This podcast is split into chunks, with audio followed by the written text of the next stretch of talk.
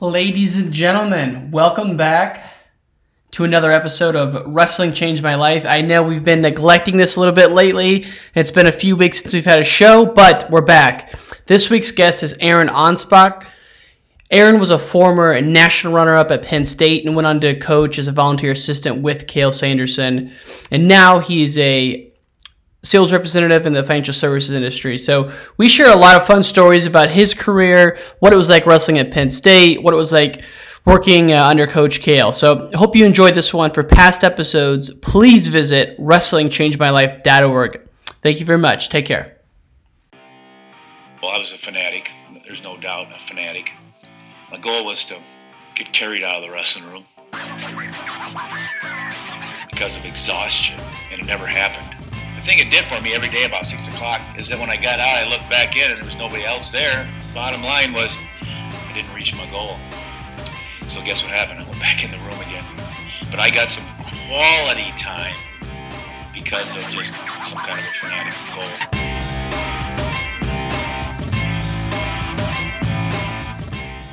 Yes, man. How are you?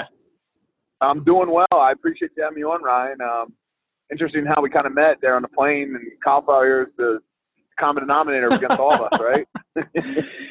exactly. Yeah. So, so for the listeners, I was boarding a you know 6 a.m. flight to Detroit, walking down the uh, aisle of the uh, of the plane, and I see this guy who's just savage looking, cauliflower ears, big dude, well dressed. So I sat next to him, and turns out it's Aaron, and he wrestled for for Penn State, and you know went on to, to coach with Cael, and is now in in a sales role. And so we bonded, and that's how we got to this point, man. So it's been what three weeks of knowing you now. Yeah, it's been good. it's been a good relationship. Absolutely. Well, so. well, Aaron, just to start, I know we talked about this. I'd love to just take us through you know a background on how you got into the sport, and what your wrestling career looked like, and, and kind of what you're doing now. Uh, awesome, Ryan. Yeah. So um, just to start from my childhood, my, my father wrestled uh, uh, Jim Anspach. He wrestled at RIT, which is a Division three school up in uh, Rochester, New York. Um, he was, you know, he says is mediocre, but he qualified for the district. Uh, I'm sorry, uh, D3 national tournament his senior year, and um, I don't know if might have won a match or something, but anyway, wrestling's been in my family, cousins, uncle, uncles, always been around. So I've always been exposed to it. And my dad, pretty cool in his part, where he never really forced me into it. He just kind of led me, I guess, to the water and would see if I would drink, kind of thing. And you know, as a little kid, I was I was the worst wrestler uh, in the world. I, funny though, I, I pride myself on all the trophies I acquired because I was always the, the big kid when I was little. So I would show up at these tournaments and there'd maybe be uh, three or four guys in my bracket. So I I walked home with a lot of trophies, but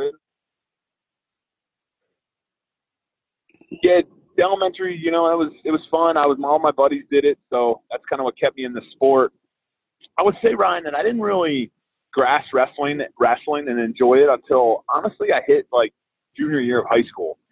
And that's kind of like I guess when I hit puberty and started to grow in ways and my body transformed a little and kind of realized like I had a I kind of had a gift a little bit in the fact that I had some, you know, uh, athletic ability essentially uh, that you know I, for my size was maybe a little bit unique.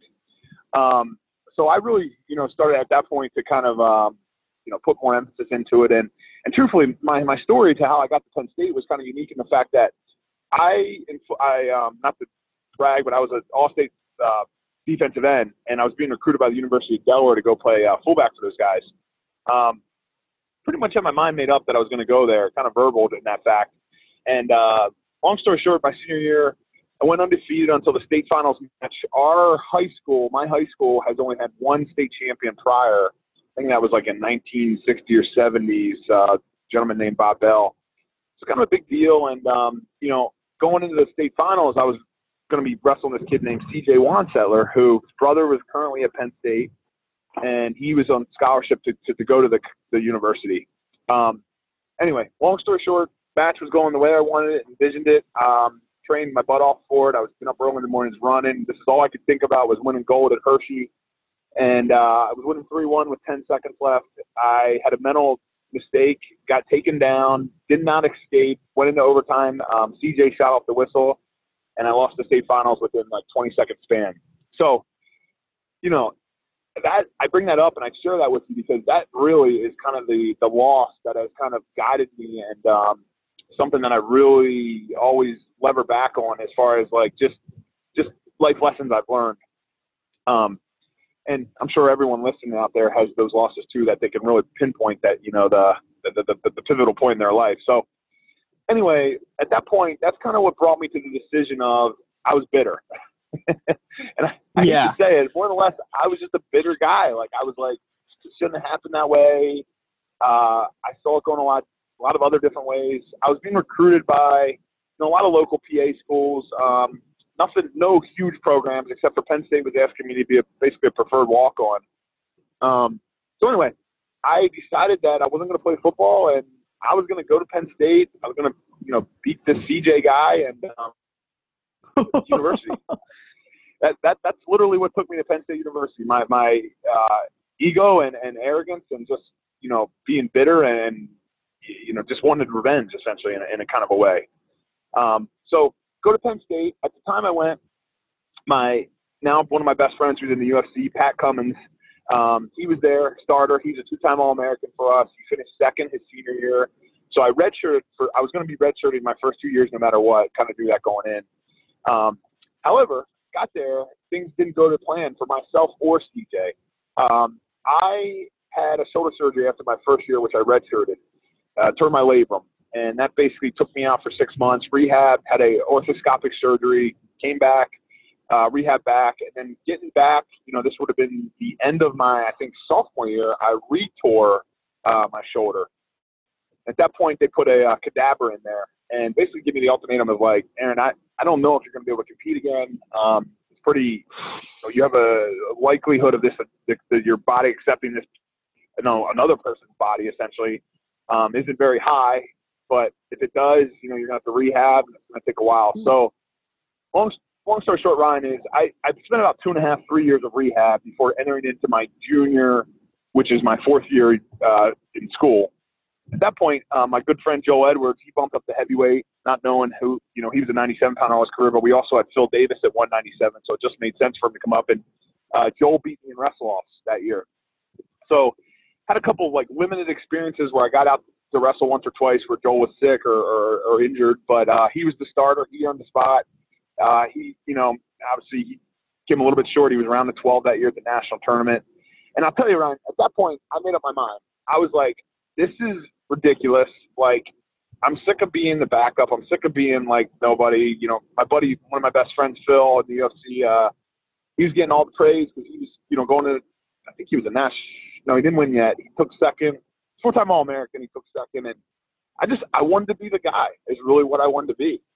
So that yeah. summer, I made a decision where I was just going to essentially train and be that guy. And um, long story short, had uh, four losses that year. Three of them that were Cole Conrad. I lost to my. We, I'll tell you, the first time, the first transition for me where I knew I had a special gift or I knew like I could do this at, a, at an elite level was Penn State. There's this mountain called Mount Nittany. Um, if anyone's ever been there, it's, it's awesome. It overlooks the whole campus. It overlooks the whole city of, of State College or town of State College, I should say. However, mm-hmm. we would go run this, and we would run out there, and the goal was to essentially run every step and I, you know, our lightweights could do it in under under 10 minutes. Us bigger guys were somewhere under 15 to 14 to 30, whatever that would be. Um, yeah. But the goal was never stop your feet moving, never walk, never put your hands on your knees. And I'll tell you, the first time I ever completed that with running the whole time, I it, it just switched in my mind. I, I had a mental switch where I'm like, I I will wrestle through every position. I will tire someone out. I will go until there's like that that that, that quit attitude where it's either him or I'm going to quit. And and that that's the visualization now that I use, or, or I should say when I was wrestling at that time, it always went back to when I first completed that that uh, that trail, I guess you could call it. Um, yeah. Yeah. It, it, where were you? So I, what still, was that your junior year or earlier? Like where were you at when that happened? So that was moment? that was going into that was fourth year going into my fifth year. So Got it. Junior okay. essentially into my my redshirt junior year into my redshirt senior year. Yep. Yep. Wow. So that's where it just yeah. it switched for you. And you know, during that journey you were on there from you know when you lost the wrestle off to ultimately when you made the national finals. Were there days where you woke up and weren't feeling it, or were you just so motivated from this that you were just in the in the zone that whole time? You know what? I I don't I don't think any wrestler honestly can look at themselves and say, every day I get up and this is the best thing in the world. I, I, mean, you wrestle, you, you you know, you tell me like there's just yeah. days where this is not, you know, getting your head beat in or getting up at five thirty to drill is like it's not something you want to do. But I was so right. ingrained in being a national champ and just like having success at that level and wanting to be the guy at that time um, for Penn State that I, I it, it drove me it drove me past any of those feelings or like days where I just didn't feel like it. If that makes any sense at all. Um, it there were tough days. There really was were, and I honestly through my shoulder injury, you know, kind of had to readjust my whole style. Um, where I, you know, I would get in on shots and have my extension be extended, and I, I really adjusted that to to what worked for me and just a style that was more compact, but a lot of movement, a lot of just fakes and tiring individuals out, and yeah, I, I, it was a lot of it was a lot of work. I'll tell you that, but it was all worth it, obviously. Well, man, you you're the epitome of persistence because so many um, times along the way, you might have thought, all right, this is my break, and it turns out it wasn't. You know, I mean, the injuries were brutal, um, and then losing the wrestle off that late in your career could have been really tough. And then obviously, even losing in the national finals, of course, was probably a it was bittersweet. You know, you you made it there. It's an incredible accomplishment that probably less than they got half a percent of all wrestlers ever experienced. But at the same time, it was probably devastating that you didn't win. Um, so I mean, you're I was I'm just thinking about it. You just persisted through all that stuff, um, and it sounds like the big thing to me is that you made a choice, and like maybe you got a little bit technically better, but mentally you made a choice, and that set you on the path. And from there, you just said, "No, this is mine. I'm going to take it." Like it was just that choice you made. That's a, you said it best right there. I, I think we, if I'm relating, I rate wrestling wrestling every day to my actual life, you know, and we have a choice. Everything we do is a choice, truthfully. Meaning, and, and this is a perfect example. Um, I'm in the car right now, driving to my next appointment, um, and we'll get in, I guess, what I do a little bit later. But yeah, essentially, I've been trying to get a meeting with this guy for a long time. I last night had a host. Uh, I taking guys to the Red Wings games in Detroit. I live in Chicago. Um, took guys to the games, got home at 1 a.m. Was planning on working from home today, but I've been trying to get in front of this relationship that you know essentially I, I couldn't do it until today, and I got an email literally, literally this morning at 8 o'clock that said, Aaron, I can meet you for lunch. Well, I wasn't planning on driving two and a half hours out in the field today, but you know my choice was well, I can sit at home, work from home, or I can make the most of this opportunity and attack this this potential sale and that's a choice, you know. So I made the choice of I'm driving five hours for one lunch meeting, but that's the choice I'm going to make because it's either the harder choice or it's the right choice in my opinion. And I totally agree with what you just said there, Ryan. As far as there was there was choices to be made, and, and literally the choice was a lot for me in with relating to wrestling was, am I going to be tougher in my situation? I I technically, you know, I, I'm not taking anything away from the coaches I wrestled for. They they gave me a lot of you know, they were great technically. But obviously, Cael Sanderson, if you want to talk about technical and his staff, there's no one. I mean, obviously, there's guys out there that are awesome, but in my opinion, there's no one better in the game. You know, they're they're doing it at the elite level, and I don't think my tech, technical aspect of my wrestling really evolved until I got to go with those guys and be a part of their staff. But choice-wise, my my mental toughness and, and that aspect of my life, that that was all made from a choice I was going to make, and that was made from the choice where I was going to run every single step of that mountain, and that translated into obviously the success I had uh, in, in my senior year and thereafter. Dude, you're an animal. I love it, dude. Um, I'm getting yeah, fired up right it, now. um, I know. So, I'm still the same way. well, you're you talk about so it, Cael had that much of a a different um, or the level of technique was just that much more, huh? Like it was just that obvious that they were on a whole other level, huh? they they I, I'm telling you, Ryan, and I I don't want to give any of his secrets. Going to right, the Big Ten too, right. I don't want to give anything. No, I'm joking, but uh, they Cael and they did they do stuff that I had not seen until I was exposed to their coaching, and and I say they, I'm really referencing um, Cael, Cody, and Casey Cunningham. Um, Cody Sanderson and Cael Sanderson, obviously. Yep. They, Yep. their yep. their techniques and and their and and really positioning of what of how they get their wrestlers to you know they adapt each wrestler obviously they don't have one style and that's it they they help make each other um each wrestler turn their strengths into their perfections you know and their weaknesses into strengths essentially. But Mhm. they just technique as far as positional positionally if you're getting into positions that you've never been in I, I have not been around anything like that prior.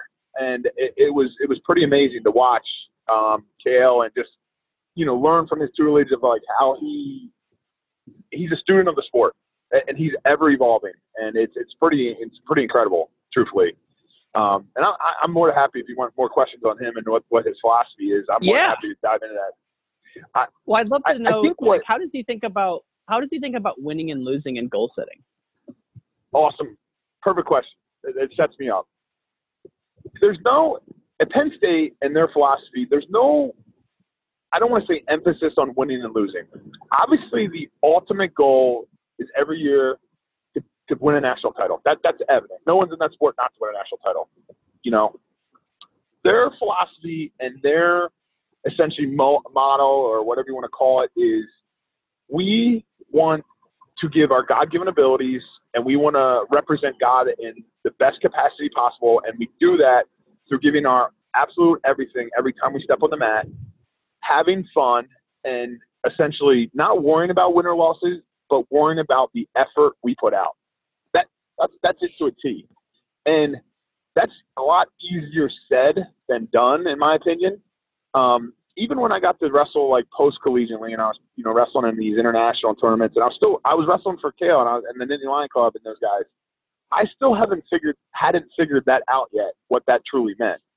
Now, sometimes being removed from the sport a little and just being able to think and maturity, obviously, I, I totally get where, where where they're coming from and being just able to fully give your all. And you know, if that's a win or a loss, so be it. Either way, but you compete to the best of your ability. You have fun doing it, and you honor God in the process. And it's like that's a that's their philosophy, and it, it, it's obviously they're going for their eighth national title um, uh, coming up here this in the next month, and uh, it, you'll you'll see if, you can watch those wrestlers, and I'm sure you have Ryan. I'm sure everyone listening probably. It just looks like they're having fun.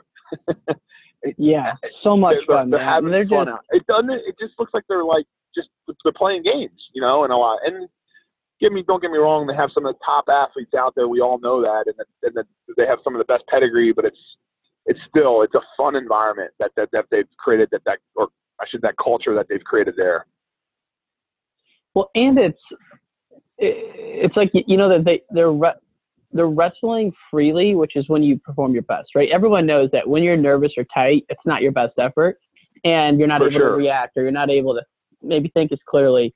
So they're doing, you know, technically they're they're superior, and then mentally they're like able to put these guys in some state where they're just you know that flow state you, you hear about more and more lately is they're just optimal capacity when they get on the mat, and they're not they're not worrying about like people's expectations about them, or they're not worrying about, you know, worrying about losing. You know, it kind of kind of comes back to the the thought of, and I this sounds cheesy, but I love this. Oprah said this that all emotions are a root of fear or love, and like they're not fearing the outcome, they're loving the process, and they just can't get enough of it. It looks like, man, I, I love watching them. You you're one man. You you hit it on the nail on the head right there. You're yeah, your intelligence there to dig in and, and see that is is pretty spot on because they're you're you're you're absolutely correct.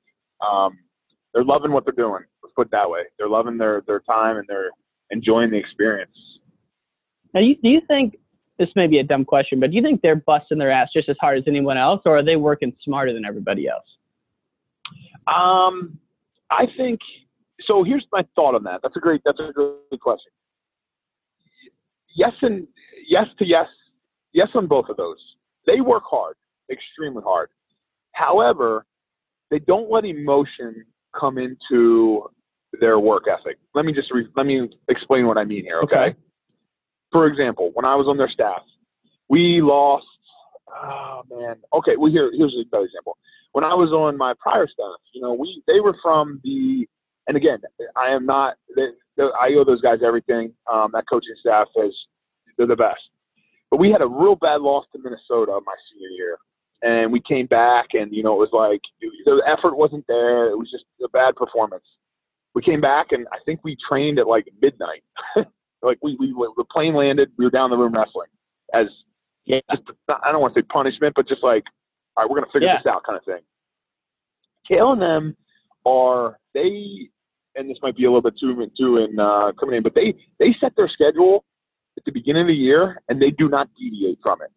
So it it's basically they have their rest days, their rest days. They want their athletes resting. They understand, and I think that's pretty evident in the fact that yeah, I think there was a couple injuries this year with RBY got hurt in the knee, but he did like a crazy backflip, you know, which obviously he's not, mm-hmm. you know, the the, the most. Um, uh, that's not ideal, obviously, to not prevent it. Or Guy's crazy, yeah. crazy, right? Yeah, but like if you look at their staff, like I mean, or their team, like there's just not a lot of there's not like I sitting out for a lot of huge injuries, and I mm-hmm. think a mm-hmm. lot of that is a testament to them sticking to the schedule that they put out in the beginning of the year when preseason starts, and they have it aligned with what they're going to do leading up for peaking at the right time come um, nationals. I mean, look at it, Ryan. If you look at the Big Ten tournament over the last couple of years, I, I don't know the statistics here. Maybe you do, but they didn't win last year, and I don't think they won the year before. Um, I think Ohio that's not State the ultimate goal. Years. Yeah, yeah. Uh, Ohio State, I think, won last two. I could be wrong on that. Um, but anyway, yeah. they the, the, the, ultimate goal for them is competing at their absolute best at the, the, the national championship. And I really believe that's done through the process of not deviating from the, the plan put in place. The discipline not to sway off course is incredible because it's, you know, maybe wow. you have a loss here or there and you want to you want to start changing things but it's just the the trust and confidence in the system is incredible. And again it gets back to the process. Fascinating stuff man and i appreciate you sharing on that. Um, as we as we move to the latter part of this um, you know you're in sales and we're both we're both in outside sales. You're in financial sales i believe um, on the wholesale side Correct. of the business. Um, so maybe just talk about how wrestling set you up for that. And and you hit on it a little bit earlier with the mindset, but maybe to share your thoughts on that. Yeah, um, I I think sales is like a wrestler's. I think that's like their ultimate job, you know, because it's it's it's like how hard are you going to work to get what you want, kind of thing. Now, mm-hmm. there's a lot of other elements that go into that, as you're well aware of, and I'm sure everyone that's going to listen to this, are they're like, "Aaron, that's that's pretty obvious." You know, it's, you work hard, you get good things happen. But I think wrestlers just have a tenacity and like just the, and, and this is what I take into it is just like, and there's a fine line, obviously, but I just take into it like literally, I'm going to bust my butt. I'm going to work harder and I'm going to do whatever it takes to kind of to kind of win the sale in a way. Now, there's right. an annoyance level that you can't you can't, you can't be annoying in sales, you know. However, there's just ways you can go the extra the extra mile or the extra, you know, whatever to to to basically build relationships and and win sales. And I honestly I do believe sales is sales and it's relationship building at its finest. Um, I think the best people I've been around that are good at it are the guys that are out there. You know, they have that happy go medium where they're they're friends with their clientele, but they also can ask and um, they can land the sale kind of thing. I, will tell you, Ryan. This is, not that the finest line, dude? It's the finest line. It's really, it really yeah. is. This is super cheesy, but man, my wife is a she's a baller at it. Um, she's in sales as well. She sells staffing. Um, she's an account manager with them, and she she can yeah she does. I watch her. Uh, not that I've been sitting in offices with her, but she crushes it. And I learned a lot just from her. You know, I, I'm very non-confrontational, and I learned a lot of like you have to kind of get to a point, and then like you said, fine line. There comes a fine line now where you got to have to ask for the sale, and you know, make your relationship kind of known and, and your partnership. Um, it is a fine line. I, I, I love just listening to sales individuals you know, I, I read a lot of books. Um, hopefully that helped me leadership books and just the things of that nature. But it's, it's great. Sales is great because you eat what you kill, essentially. Definitely. And man, it's funny you say that about your wife. And this is, you know, sexism in the best possible way. The best reps I've been around are women who have that relationship, but they are firm when they need to be firm and they can push them when they need to be pushed. It is. I haven't seen a guy master it yet where they're not coming off in a, in a in a cheesy kind of way. And so I don't know what it is. I know. Man, I, this lady at my last job was that she would sit down. They would have, you know, if it's a lunch meeting, it's different. But then when they get to the to the boardroom, and she would Yeah. say things that would make my skin crawl. She's so direct, but they appreciate it. You know, the clients most of the time appreciate it. They really do. But I, I think you're, I, Ryan. I think not to interrupt you. I think you're right on with like Yeah. honesty and like just the cheesiness aspect. You know what I mean? Like, I, Yeah. I never want to come across cheesy, but I also want to always come across as like respectful and and I, and there's a fine. You're right about that with the, the, the women and you know. I don't know if we keep this up, but it's it's like National Women's Day or something. Uh, I just heard it on the radio a little bit ago, so is it really? I didn't know that. it's something I didn't. I, I just heard it before we got on the call. So, Yeah. but yeah, they, they do. Uh, there, there's a fine line there that, that women have kind of mastered, and I'm just uh, trying to learn after a lot of what I've seen. So, Yeah. Well, it's like you want to be, you want them to, when they see Aaron's calling or they see Ryan's calling, you want them to want to pick up the call, right? But at the same time, exactly. it's a business, and they they know. The thing is that they know you're there to grow your business. It's not a secret to them, right? Right. And Right. hopefully you're there because they have a problem to solve. Um, and so if you can kind of juggle that, but also build the trust along the way, the more they're going to tell you. So it's like step one, build trust, build the relationship. And step two is, you know, when you hear something that you think you can solve, then you inject yourself. And you're not afraid to do it, right? It's there's so many pieces to it. That's why I love it, dude. I, I think you made the biggest point there. Probably that success for my career is when you said here. It's it's it's all about listening, and this this is true for my Mhm. wife and my my marital relationship. Is like I never I could hear her, but until I listened and fully understood, that's when things changed. You know, like I, I think in sales, all too often people are, and I was this way for several years. I've been in this role now for four years, um, but I think at all too first, you go in there with an agenda, and you're like, I have to get this, this, and this in front of this person to land the sale. Where I don't think that's the case at all. You know what I mean? Like I, I think you need to listen, find what the issue is essentially, and then interject a solution or uh, you know yeah. Help with solve that problem kind of thing. Um, Right. that's that's really exactly. what I've learned over the years. Yeah. Well, it's like if you're feeling uncomfortable in there, you know they're feeling way more uncomfortable. So it's like, but then there's also the last thing I'll say before we move on is sometimes if, you're not asking questions that make you uncomfortable, you're not doing your job either. So there- there's just so many levels to it, man. And and I know with wrestling, you know, there's there's guys who like that Yianni Diakomihalis. I listened to a podcast with Yep. him, and he says what he loves about it is that there's so many levels, and there really is. It, and that's why I think wrestlers and and you make great salespeople for the work ethic, but also for the learning, right? The learning can never stop. And so the, there's two pieces of it there. Um, yeah, I, could- I could riff with you about this stuff all day, man, but I know um, Yeah. I only asked for 30 minutes and we're over time here. Can, can we just move into a few uh, more quick fire questions and we'll, then we'll let you go? Oh yeah. Absolutely. Absolutely, man. I'm I'm good. I don't. I'm good till twelve. So yep. Or Okay, my time. perfect. Eleven years. So when you um, when you used to visualize in college, would you do it at a certain point in time, like in the morning or after workout, or would you just kind of do it throughout the day? Uh, throughout the day. Yep. Okay. I- Okay. I, I I don't know if you want me to elaborate more on that, but yeah, I, if you want to Please, go rapid yeah. fire, I can. Definitely. Yeah. Yeah. No. No. throughout the day, I, I, I think I think you know when you're wrestling at those levels, like you're you're fully ingrained. Like you know what I mean. In my mind, I was there at that point to my senior year to win a national title, graduate was secondary. Yeah, that was going to happen regardless. You know what I mean? Where a lot of people are let's get our education and whatever else follows follows.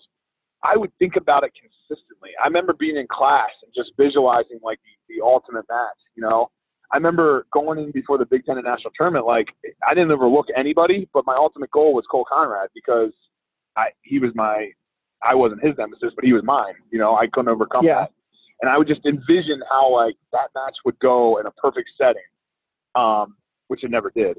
But but yeah, uh, it was it was consistent for me, truthfully. Yeah.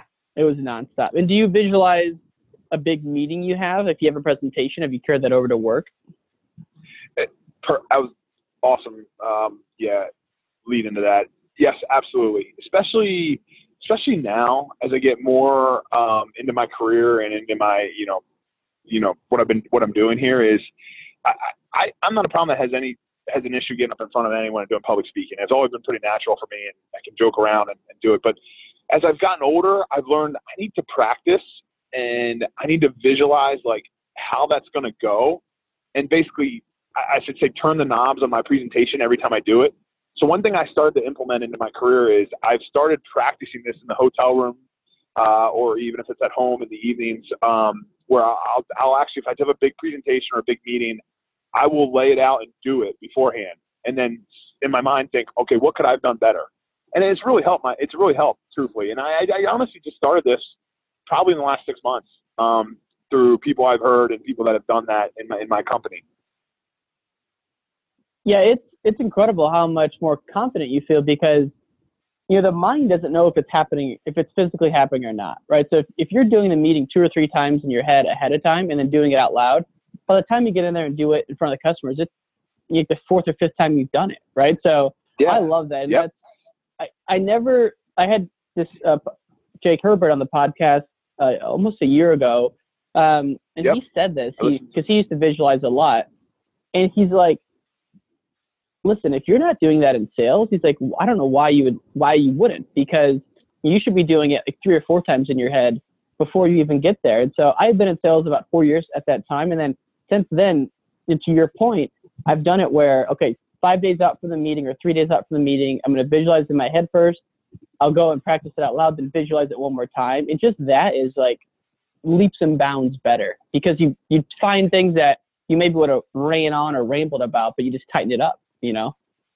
Absolutely, man. I it's all about preparation. And it's like kind of like if we mm-hmm. raise the wrestling, like you don't go into a big match unprepared. And it's the same way I think about meetings. Um, the same yep. sense.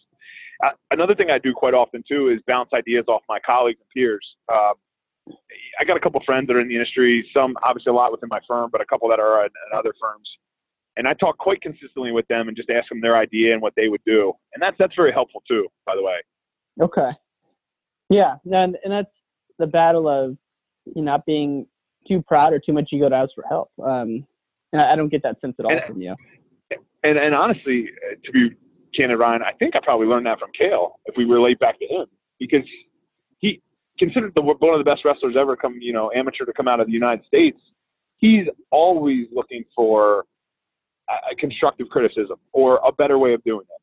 You know, he's never once had that approach where hey, I, I'm the best. It's the way. No, it's this has worked, but if there's a better way, I'd love to see it, kind of thing. God, and it's it's that it comes back to just getting.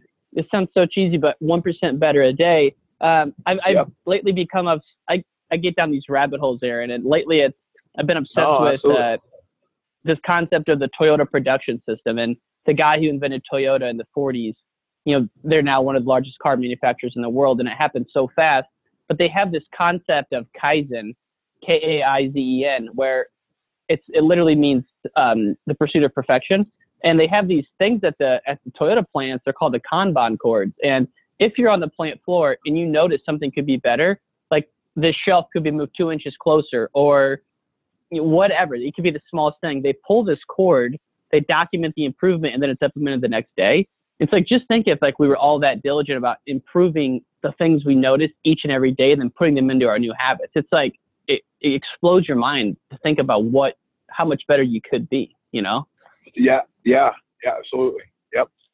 Man, crazy stuff. Um, okay, uh, second to last question. What are some of your favorite books you've read lately outside of the Goggins one? Yeah, that that one was awesome. Um, I read this book called Legacy. Uh, it's about um, the Black Zillions, it's a rugby team over New Zealand. Um, it talks, they're considered like the best. I, I don't know their record or I don't want to misstate them. And mm-hmm. essentially, it talks about their success and, you know, their process for success and, and what, uh, basically what that, how, where that's come from. And it's, for them, it, it was all about, and I'll let the audience listen to it and read that book. Great book, though. But for them, it's all about process, process, process you know, and being regimented in their process and and just uh, essentially just doing everything correctly, um, from practicing to you know, preparation to even getting up in the morning, full in the, it, it, it's just really interesting to see why they've had their success they've had and why they're just the elite when it comes to rugby. Um, book I'm reading right now is called Washington. It's, a biography on Washington, Washington's life. Um, What's it called? I'm only, uh, it's called Washington. It's a New York Times Washington. bestseller. Okay. Ron Chernow, Ron Chernow is the author. Um, it's really a biography about Washington's life, but our CEO of my company, Jim Bowen, recommended that all of us read this uh, back at the mid, uh, end of the year Christmas party meetings we've had, and Yeah. he just said he's one of the great pioneers of our of our country, one of our four, you know founding fathers, obviously, but Sure. the things that Washington did and just his um, his leadership. So I'm only it's a long book, but I'm only a little bit into it. Um, so Okay. that that that'd be uh, the other one. And then That's I just got done. Uh, yeah, I just read. Um, you know, Jocko. Uh, he's a Navy SEAL. Not, not Jocko. Uh, Jocko I Willink? know if I'm saying Yeah. Yes. Yeah. Uh, leadership. Uh, dichotomy of leadership. I think it's called. Um, Okay. I, that was my book before that. So that I'm like four books removed from that. Great book. I love Navy SEALs. I think they're the elite of the elite. So he relates basically his skills experiences to his leadership roles and how that's transpired into basically, you know, the business world and, and that. So awesome books, all four of them. Yeah, and those um those podcasts that that Jocko's done with Joe Rogan, that Goggins has done with Joe Rogan, and then um, Yeah. I think Jocko was with on Tim Ferriss too, and that's how he started Yep. his own. You know, eventually, and he's like a, a superstar now. I mean, that guy's incredible. Uh, but Jocko and, and David Goggins are just they're the they're the elite of the elite if you're looking for some motivation. Um, Oh, absolutely. I can't agree more. And then last question before we kind of round out you know, the impact wrestling's had is do you have any routines that you like to that you think separate you or, or kind of how you structure your day? Anything around that? Yeah, I so my my world's a little different in the fact that three days to four days a week I'm on the road. I'm in a hotel. Well, two to three days. Let's put it that way. Yeah. And then Yep. I'm a family. I'm family basically Friday through Monday back home. Meaning I'm still working on those days, but I'm working from home. We have a four year old daughter. Uh, she's at daycare. I typically work from the, back to home. So yes, my routine is every morning I get up and I work out. now that workout Yep. I, I run a lot. I don't. I might. If you saw me today, you might be like, "That dude runs a lot." But um, yeah, I try to get somewhere within a marathon of running in during the week. That's my goal in my mind. Um, so that's that's my ultimate goal. I, I've been pretty consistent with it. Uh, 2019. And then the other thing is, I just kind of take some time in the morning, and and you know, I, I hate to call it uh, New Year's resolutions, but we, my wife and I, kind of deemed it as being uncomfortable for the new year. And I've been trying to become more, uh, I should say, intellectual with common affairs, common things that affect me in my world. So I, I try every morning too. I put on, um, I listen to Ben Shapiro a lot, or Joe Rogan, but I try to just make my uncom- myself uncomfortable with things that uh, I'm not real familiar with, like you know current events or, or whatever that may be. So that might be reading the paper as I'm getting breakfast, or listening to a podcast um, as I'm going to a meeting.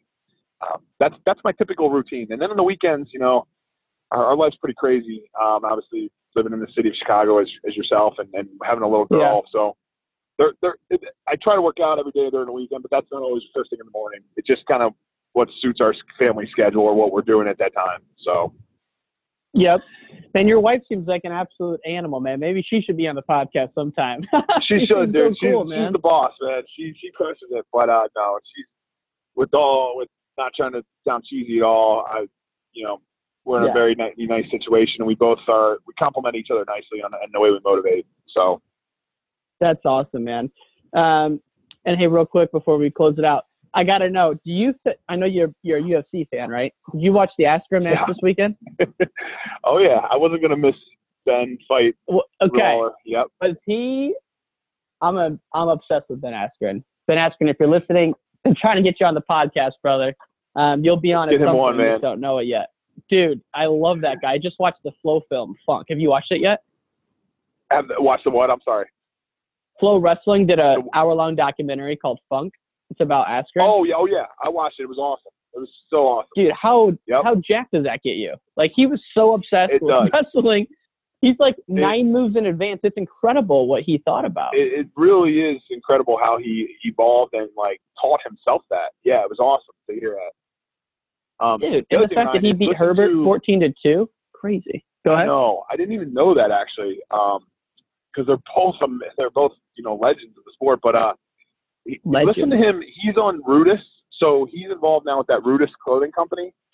Um, Yeah. And him and Matt Derlin. Well, Matt Derlin's one of my best friends. Um, his daughters were at my wedding actually. Uh, they do a podcast every week, and Yeah. Ben talks about the fight. Um, if you listen to it, he they spend about 20 minutes talking about. Ben talks about his experience last week in the octagon and, and everything. So, um, are you are you asking me my thoughts on it and if uh, Lawler was done Yeah, I or just- what? Uh, Yeah, so I, I- I got it. Do you think he was done? I, 'cause I don't think he was, but man, it, I don't know. I this is my thought. If he wasn't done, he was going to be done. From from what I hear about Ben, and I don't personally. I mean, I met Ben a couple times. I don't personally know him real well. His grip is unbelievable, and people might say he might have squeezed himself out there. I highly doubt that. And Yeah. even if he wasn't under the chin, you can still choke someone out from being around the neck, like on the jaw or whatever. I, Yeah. Even if he wasn't done, it looked like his arm did go limp, but he also packed up so like spry that I didn't. It seemed like, well, how did that happen? You know what I mean? Um, I, I, Yeah. I think he would have been done if he wasn't done. Let's just put it that way. I. I agree. I mean, there's no way Ben Askren's arms were going to gas out, and like he, he's just too mentally tough for that. I mean, the guy might be the most mentally tough person ever, especially to take that beating at the beginning and come back. I mean, unbelievable. And like Rob, Robbie Lawler is the former world champ, and he beat him in his first fight, dude. It's like, are you kidding me? I, I texted Derlin right away and I said, that's one of the toughest dudes I've ever seen. To take picked up and dropped on your head like that and then get punched in the face like five times from that guy is it's not a joke. Well, not not only that, joke. like right before he got dropped on his head, he was like putting a master class of a takedown on him. I think he took him down, I know. did like a little drag Yeah. by. Like, it was like couldn't have gone better. I, it was just surprising to see him get launched like that. And then, I mean, Lawler. Have you ever seen someone more physically imposing in your life than that guy at that fight? no. He looked incredible. They, they they said it in that podcast, but that's they said that's like the best he's looked in a long time, and I would agree with that. I, you know, I'm like yourself. I'm pretty uh, much a fan and watch all those things, and yeah, it was it was incredible. I, I he looks so fit, man. Yeah, it was. Oh, what a great card. Um, I'm I'm curious to see what happens. I, I just I cringe when I hear how much Askren and Dana do not get along. I just don't think that's going to be good for Askren long term. But who knows? I mean, I don't know how it all works, but they do not care for each other at all. Uh, you, it's funny you say that. I thought the same thing, but um, I, I think Ben maybe knows what he's. I don't know. I I hope don't he's know. around because I love watching him. I thought oh, I, he's good for I our he's good for our community. He's good for that sport. I, I believe that.